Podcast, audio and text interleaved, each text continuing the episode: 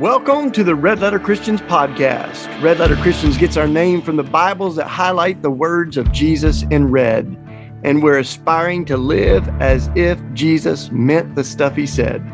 We know that the loudest, most prominent voices representing Christianity in America haven't always been the most beautiful or the most faithful voices. And we know that the way we change the narrative is by changing the narrators. We are committed to amplifying the voices of people who are dedicated to Jesus and to justice. How much longer will justice be when Hello, everybody. This is Shane Claiborne, and I am so glad you could join me for the show today.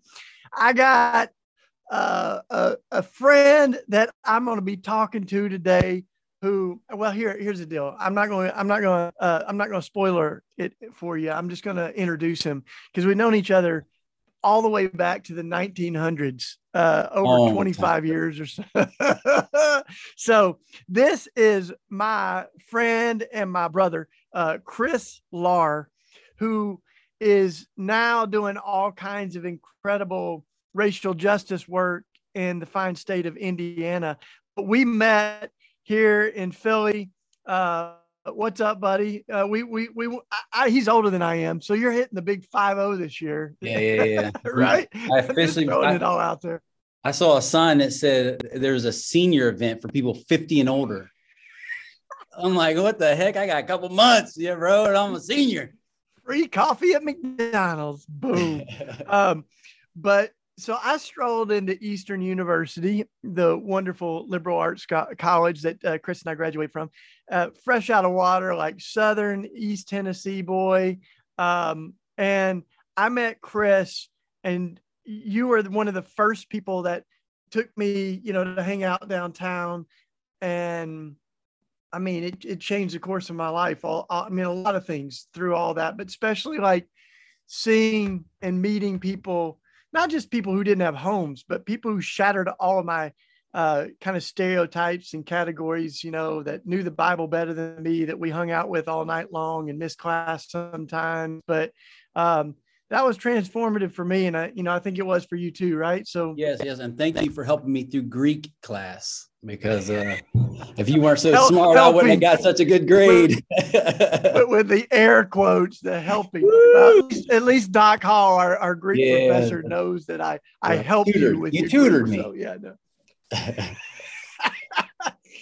yeah, well, I don't know that Greek is on the um, theological test when, after we die anyway, but it is fun to know. But how, can you do can you do your Greek alpha, alpha beta? A little of it. Yeah. Delta okay. well. Theta, so yeah. Whatever.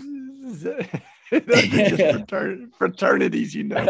But um, yeah. So I mean, say a little bit about the backdrop. So how, I don't even know if I know all of it. Like how you ended up at Eastern, and also like how that shaped the sort of narrative of your own life and spirituality, right? Yeah, well, for me, uh, you know, I grew up in a little town called Huntington, Indiana, which is today about 96 or 97% white um, which is a lot more diverse than it was when I lived there. Um, and I kind of came came to Jesus right before my senior year of high school, and uh, it was kind of life changing for me immediately. And I just knew I wanted to serve God, and uh, I just uh, started. My mom worked at uh, Huntington College, and I could go to some universities that were connected to that. And so I looked at Eastern, and when I went to Eastern to check it out, I was enthralled because it wasn't the real stuffy religious type thing. You know, somebody said, you know, you can uh, be a Christian if you want to be, you don't have to be. And I said, this kind of environment, I can be authentic for Jesus and that. And so, uh, and really for me, uh, my world changed the first night. Um, it was the first night I went there. Uh, my mom and dad, my mom was crying. Oh, I miss my my my son. My dad my was baby. like, finally, you know, and uh, and uh, but there's a group of, of African American folks standing around singing this song called uh, "Perfect Praise" by Soul Children of Chicago, and it forever changed me. I was I never heard gospel music except if you count the Jeffersons moving on up to the you know that kind of thing. But I never in my life heard it, and uh, and I got so enthralled by it that I started finding out that they were a choir, and then I started attending the choir practices his long-haired metalhead and his predominantly African American choir, and it's for me, it just developed friendships and, and that sort of thing through that, and uh, and I started getting into the cities. Uh, to uh, I started traveling with them. I became the first ever and the only ever Angels of Harmony groupie and so and with that, we started traveling, and I and that's where my worldview was blown right open into seeing the city and stuff like that. And it wasn't the, the second year that I actually started uh, connecting with people who are homeless and started going down into the streets and hanging out with homeless folks. And I think I met you yeah. my third year, and that's when we started going down and sleeping on the streets and and just hanging out a lot. So yeah, yeah, and um, and and for the record, uh, you still don't know how to sing very much at all, uh, but we did we did uh, get inspired by the. You know, okay. Here's the deal. Chris was a death metal band singer.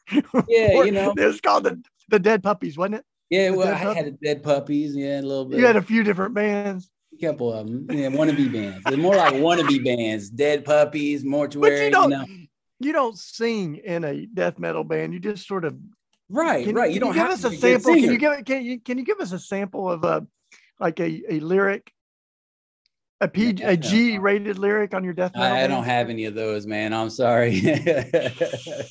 um, so you found the sweet Lord Jesus. We ended up at Eastern and we started going down, find, you know, hanging out with folks on the street. And um, and out of that, you know, the simple way was born out of that. There are all kinds of things that happened in between. You and I both spent a bunch of time in India, uh, and were really shaped by Mother Teresa and, and the sisters and their their work. That kind of idea that we're doing small things with great love, and that's the stuff that changes the world. So that, I mean, all that's like happening, right? And then, um, but you you you also really began to have, as a white guy from Indiana, began to really pay a lot of attention to race and i mean that's that's a lot of the work that you're doing now is jesus rooted faith rooted work but it's also racial justice work. So uh, the you know angels of harmony the gospel choir was a part of that but were there a few other like kind of milestones along the way that that you found that vocation that you're doing now? Yeah i think far part of it is we were my wife and I considering we were living in Kentucky. I went from Eastern to Asbury Seminary, did some seminary there, and uh, and while we are there, uh, you know, we talked about thought about we were going to become missionaries, and then uh, the, the organization we were going to go with rejected us. Go figure. Mm-hmm. Whatever, you know what I mean? And uh, but like, wait, you were in a death metal band? Wait, that doesn't exactly qualify you for. Know. Yeah, right, right. They're like, nah, you're too radical. So, so, but anyway, long story short, we uh, you can send uh, me a message if you want to know the real story. But um, the but we've started as we started kind of hanging out and developing a community. We realized that you know what, there's not a whole lot of missionary, the word missionary in the Bible anyway that it's more talked about neighboring than there is missionary. And so, no matter where you live, even the connotation of missionary, a lot of times is someone who has the answer, has the power, and, and is the one in control. And whereas a neighbor kind of comes in and, and lives among the people. And, and so, by then, we had been in contact with all the stuff growing in uh, the simple way and in Philly. And so we decided to come move and down the block and be part of the simple way community and, uh, and, and really practice neighboring. And that really began the shift, you know? And I remember, you know, really the only thing I regret about moving to Philly was uh, bringing my in-laws on move day. Cause we were driving, driving down the street and they're thinking I'm crazy anyway and we couldn't get down the block because there's a drug bus on Westmoreland Street, and so we couldn't get down. And uh, my father-in-law just looks at me and goes, does this always happen? And I was like, uh, I don't know. I never lived here before, but but I found during that time there, uh, living on Westmoreland, we found the value of being a neighbor. And uh, our neighbor next door, I mean, it was um, she was kind of a recluse. She never came out, but you could hear her yelling through the walls all the time at her at her boyfriend and and uh, you know we would uh, just kind of get to know her and hang out with her a little bit. And, and she started to, to get to become a friend of our family even though she wasn't a friend to anybody else really. And one day i was sitting on the on the um, porch and uh, i mean it was an interesting neighborhood. It's like watching the news you know just sit on the front porch and watch the nightly news. And and she was out there sitting or standing talking to a neighbor. And i'll never forget after she and i was just kind of ignoring her she looked at me. She says you know what she goes, I just talked to a neighbor. And I'm hmm. thinking, so what? You want a sticker? You know, like who cares? You know, you talk to her. She goes, no, you don't understand. She goes, I'm the neighborhood witch. I don't talk to anybody. That's sort of the hmm. Christian version of what she said. But she said, I don't talk to anybody. She goes, but I see the way you interact with neighbors. Mm. And it makes me feel good. And, and it makes me want to do the same. And she goes, and the way I see you and your wife, she goes, and when working on your marriage, it gives me hope that I can be in a relationship too. And uh, and so I realized mm. some of the most radical things we can do is just be present because that's what Jesus did in the incarnation. He moved into the neighborhood and just was. And we ended up hmm. moving, you know, after two years to another neighborhood. But uh, we had a van load of food and we went by uh, her house, Diane's house, and we saw her. We're like, "Hey, what's up? We got some food. We're going to take to the church neighborhood. Uh, you interested in, uh, you know, in any?" She goes, "Yeah, yeah." So she started taking some food out of the van, and then she said, "Do you have enough for my neighbors?"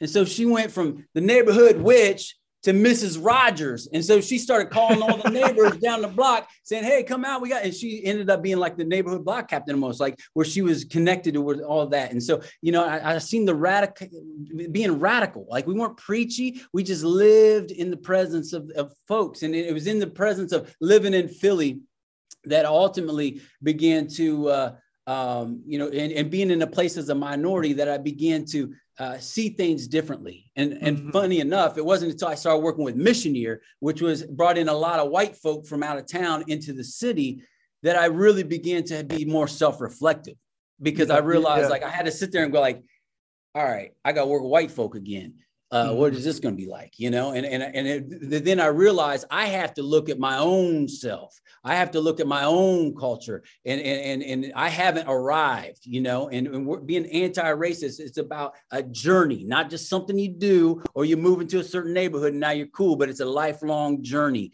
And so really is working with Mission Year that i begin to reflect on myself and my own history yeah. So if y'all are just listening in, uh, this is Shane Claiborne. I'm the host of the show, and I've been talking with my buddy Chris Lahr, who, if you've read any of my books, you, you got a Chris Lahr story or two in there. And he's also he's a little he's a little older than me, but not old enough to be a mentor as much as just a really good friend, kind of like a big brother. And we've been walking this walk together for uh, over two decades, uh, trying to follow Jesus, going to India, living in North Philly, and uh, before we get to the work that you're doing now, man, in in, in uh, Fort Wayne, Indiana, is I want you know you, you you've been kind of critical of turning people into projects and programs, and rather than just being a neighbor, um, uh, many people start ministries where you kind of professionalize or you compartmentalize the kind of holy work we do in the neighborhood and uh, you've been a part of a lot of pro- projects that are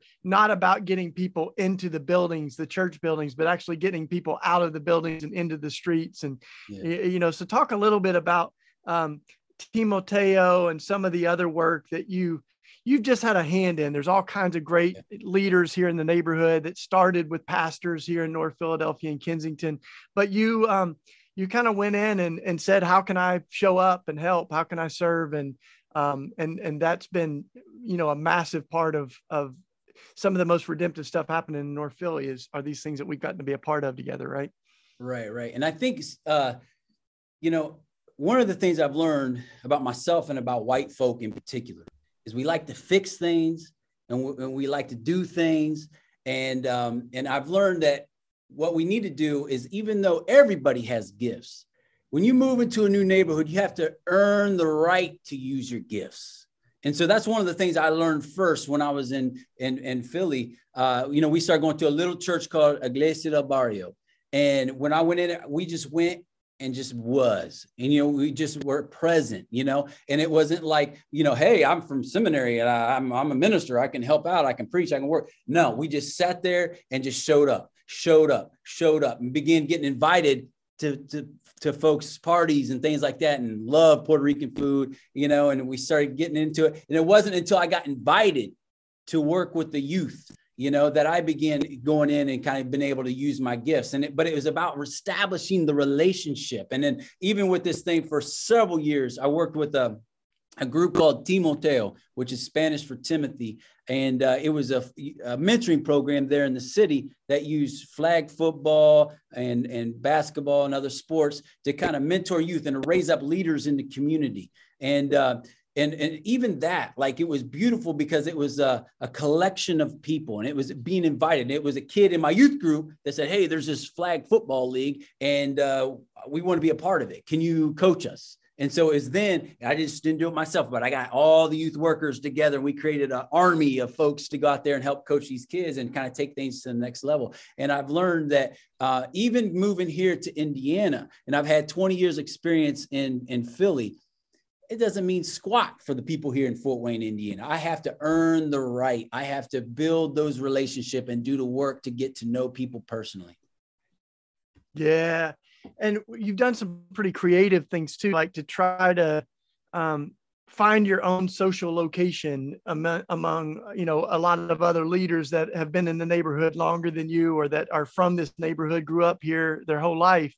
And one of the things I remember you doing is doing these cross cultural mission trips, right? To where um, uh, your missions, you want to totally rethink how you do it, right? So you took some kids from North Philly, uh, which is uh, predominantly concrete, uh, very racially mixed, but a lot of Latino, a lot of African American uh, young people here. And Fort Wayne, Indiana, or Huntington, Indiana, is very white. So you you did this kind of let's go there. Let's listen and learn and see how we can serve. And let's bring them here and listen and learn and see how we can serve here. And now you're back over there. So we'll get there. But talk about what you learned through all that. Yeah. So, I mean, it was, uh, I was in Huntington, Indiana, uh, and we're talking with this girl who's a youth pastor. And she said, Hey, I think I would love to bring some people to um, Philly for a, um, I, I wanted to go to Philly to, for a, uh, a mission trip. And I said, that's great. I think I'll bring some of my guys from Philly to Huntington for a mission trip. And she goes, well, she was puzzled. And she goes, what, what would they do? And I said, well, nothing, just like you, nothing, but they'll get a lot out of it, you know? And so often mission trips are, are just spent time and all that. And, and so we brought, uh, so I did, I brought a group of kids over and we had a thing called Operation Backyard, which I ended up was the speaker for that. But then we also, I had some of the other coaches come in and also speak to the community and speak as well. And, uh, and the kids loved it and uh, we had an, a great experience. And what was interesting is I've worked with a lot of people, white folk coming into the city who were scared out of their minds. But then the reverse was happening that the people in the city were scared to come into small town Indiana because they were uh, it was the unknown. And one of the things Shane and I learned when we were in South Africa and Rwanda was this phrase called Ubuntu. And it's basically, yeah. I am who I am because we are who we are.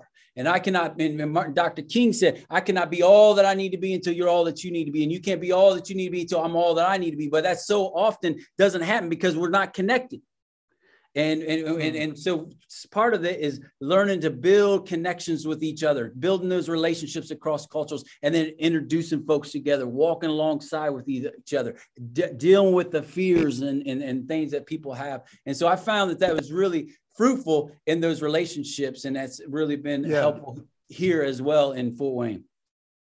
Yeah. Uh, and, and so now what, you know, I think you've talked a lot about racism, racism. You've written about it. You're doing a PhD and all that stuff. So I got to call you doctor soon. Right. Um, but, uh, the talk a little bit about the, the, way that you've talked about racism as a disease, you know, and sometimes being yeah. symptomatic, other times being asymptomatic, and because uh, it's, I think it's a helpful metaphor.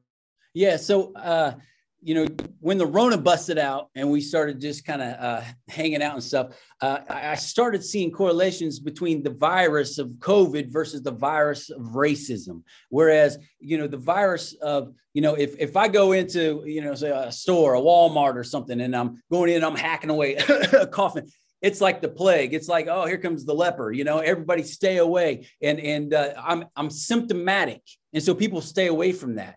And then uh, um, and I found that there's also symptomatic racism, and that's the saying the N word or, or where KKK. It's it's the brutal lynchings and, and killings and and all this brutal racism, in your face racism. And what I found is that a lot of white folks aren't racist like that. You know, they're like, I'm not interested in that. That's not me. But what also the fastest spreader of the disease of COVID is the asymptomatic symptoms. So I'm like, I'm not hacking, but I dap you up. Hey, all right, Shane. And I just got my spit all over you. He has a spit phobia, by the way. And, uh, you know, and all of a sudden you have the Rona. And it's the same way. We have subtle acts of exclusion and microaggressions and, and, and a colorblind racism that exists in, in, in America, in the world that uh, is also spreading. And, and racism is rooted in culture. Culture is like a water to a fish. It doesn't know that that that, that uh, water exists until it pulls up out of it. And so often especially in america racism has been rooted in our culture. Unless we pull up out of it we're unable to see the asymptomatic uh, things of it. So we've been kind of creative and creating some things to begin to uh, to, to deal with that racism. You know, by the way, uh, Reverend Otis Moss III, he's got a good sermon on that too, right? The whole uh, uh, con- Confederate disease that we've had going oh, back yeah. 400 years, but uh, it's it's the same idea, right? So th- th- this disease of racism that uh, you know, Dr. King said uh, that that our history can be like a festering wound right that yeah. if it remains untreated it just it doesn't go away it just keeps getting worse and worse i mean covid's a little bit like that you know a gash mm-hmm. on your arm's a little bit like that uh, but our history's a little bit like that too to where we've kind of tried to just move on or we've tried to create mythology and theology that defends and justifies the things that we did and so now you know you're a white guy that spent a lot of your life in communities where you are a minority as a white person, but now you're back in Indiana, um, where you say it's 97% white, which is more than it was when you were growing up, uh, uh, or it's it's more people of color than when you were growing up, and yet it's still got that history. And I think it's helpful for people to hear what you're doing now because it also invites uh, everyone listening to think what can I do where I am? You know, maybe I am right, not right, moving right. into a neighborhood where I'm a minority, but maybe I can do some hard truth telling, uh, you know, reparative work in the context I'm in. So give us a little backdrop and tell us what you're up to now in, okay, in so Fort Wayne. There's just real quick, there's three ways to kind of deal with the virus of racism. And there's many ways, but just real quick is one is you got to have uh, the like we wear a mask. I wear a mask to protect myself from you right? Uh, and, or protect you from me. And i call it the mask of self-reflection. And so basically what this is is because um, the racism is rooted in culture, which is rooted in history, we must be able to understand our histories. And so the, the next one is uh, to wash our hands. I know, like, you know, Fauci didn't say just wash your hands in the morning and you're done with it, right? No, you got to keep washing your hands. And one of the things I find with many white folks is that they're afraid to say anything or do anything or be anti-racist because they might say the wrong things and they end up being so passive and isolated from people of color and from others that they don't do anything. So we have to be able to wash our hands and make mistakes and go forward. And the last one is um, social distancing. In the virus of COVID, we got to be six feet, but in the virus of racism, it's six inches. And we have to build our face to face relationship, authentic relationship.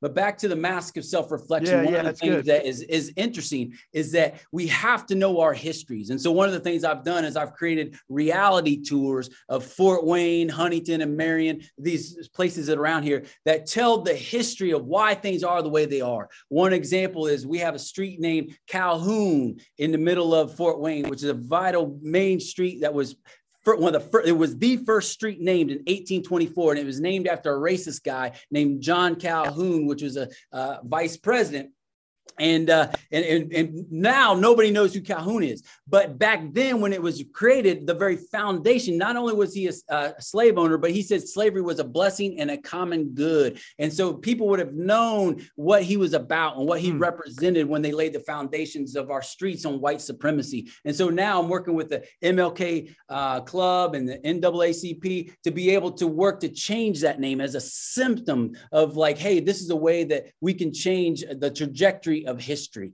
and uh, and also created the reality tour of Fort Wayne. And I took some kids who I've been working with through a live outreach uh, uh, organization that we did a Peacemakers Academy. And so we're working with Southside kids from the community and, and, and showing them where the violence comes from, where this, why there's segregation still in our city, why there's still racism, both symptomatic and asymptomatic in our city, and being able to go back to the roots and be reflective on those things. And it's been and it's been good. We've been able to really tie together. I live actually in Fort Wayne, which is much more diverse than the hometown I grew up in.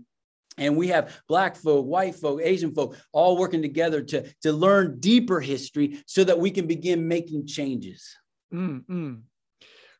Woo! So we just got a minute or so left. Tell us, like, you know, I, I think when Dr. King lamented that the most segregated hour in the world is 11 o'clock on Sunday morning, you know, when the church gathers for worship, um, where you see some hope or some cracks, some people that are open to healing some of the wounds of history. Tell us uh, in the last minute. I think one of the issues that. that I see is that too often when we say that that the, the 11th hour on sunday is the most segregated hour in america we immediately want to go straight to sunday and how can we get it more diverse? That's the last place we need to go. We need to go monday through saturday and work on becoming more of a diverse authentically built beloved community monday through saturday and in the end sunday will take care of itself because I think Sundays, I mean, people yeah. may have just cultural differences. I go to a church called Wayne that's a 45 minute service. I also go to an AME church that's an hour and a half. And so, you know, it, it's people worship Getting, to be a part of the fabric Monday of the neighborhood through Saturday. And once we have take care of that and have authentic beloved community, then we will move on from there and have Sundays that are more diverse. Come on. Our, our Sunday meetings won't change until our living rooms change, until our, saying, our dinner tables change. So that's the place to leave it, y'all. I wish we had another half hour, another couple hours, but we'll do it again we'll soon. Do it again. We got this a lot to talk Chris, about. Chris Lahr, uh, my brother, my friend. And uh, you can see more at redletterchristians.org. Thanks for joining us, y'all. We'll see you next week. We hope you've enjoyed this episode of the Red Letter Christians podcast. Too often, Christians have used our faith as a ticket into heaven and a license to ignore the world we live in. But at Red Letter Christians, we believe our faith is not just about going to heaven when we die, but also about bringing heaven to earth while we live. For more information on Red Letter Christians and upcoming events, additional resources, you can go to the show notes or our website, redletterchristians.org. You can also support Red Letter Christians by giving a one time donation or becoming a monthly sustainer. Just go to our website and click the red donate button. Thank you for being a part of this conversation and for being a part of this movement.